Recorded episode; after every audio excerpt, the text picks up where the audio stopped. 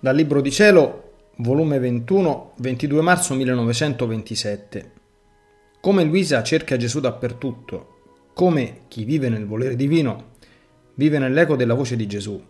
Effetti di quando sorge il sole nella divina volontà dell'anima.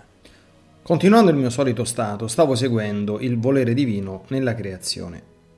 E seguendo da una cosa creata all'altra, chiamavo la dolce vita mia, il caro Gesù, che venisse insieme con me a seguire gli atti della sua volontà in tutte le cose create. E non vedendolo sentivo il chiodo della sua privazione che mi trafiggeva. E nel mio dolore gli dicevo, mio Gesù, io non so che fare per ritrovarti.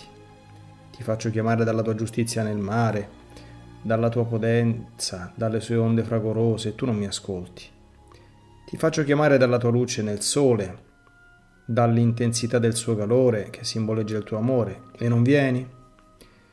Ti faccio chiamare dalla sua immensità, da tutte le opere tue, nella vastità della volta del cielo e pare che non è a tema.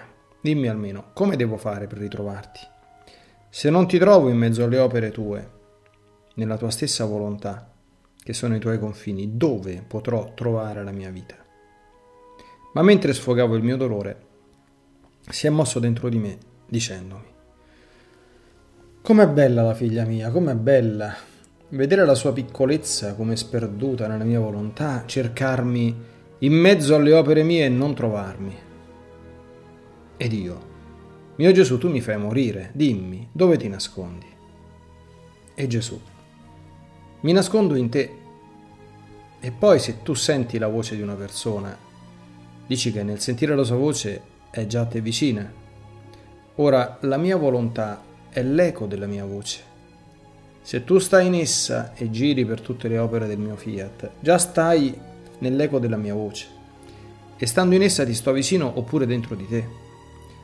Col mio fiat ti do il dono di girare fin dove giunge la mia voce e fin dove il mio fiat si stende.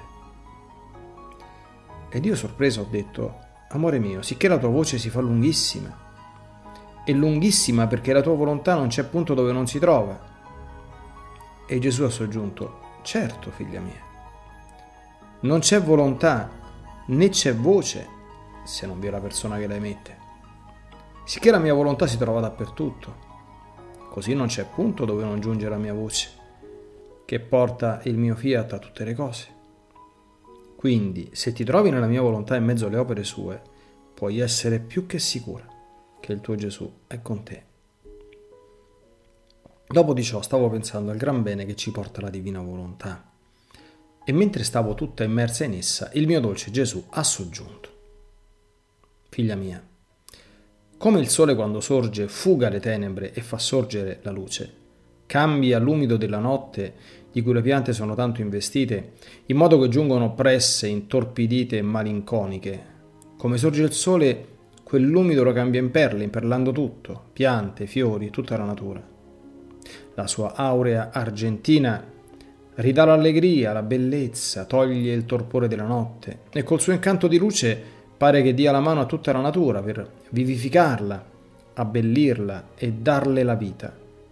Il mare, i fiumi, le fonti fanno paura e il sole fa risaltare la diversità e vivacità dei colori. Così come sorge il mio volere, tutti gli atti umani restano investiti di luce, prendono il loro posto di onore nella mia volontà, riceve ciascuno la sua speciale tinta di bellezza e la vivacità dei colori divini, in modo che l'anima resta trasfigurata ed ammantata ad una bellezza indescrivibile.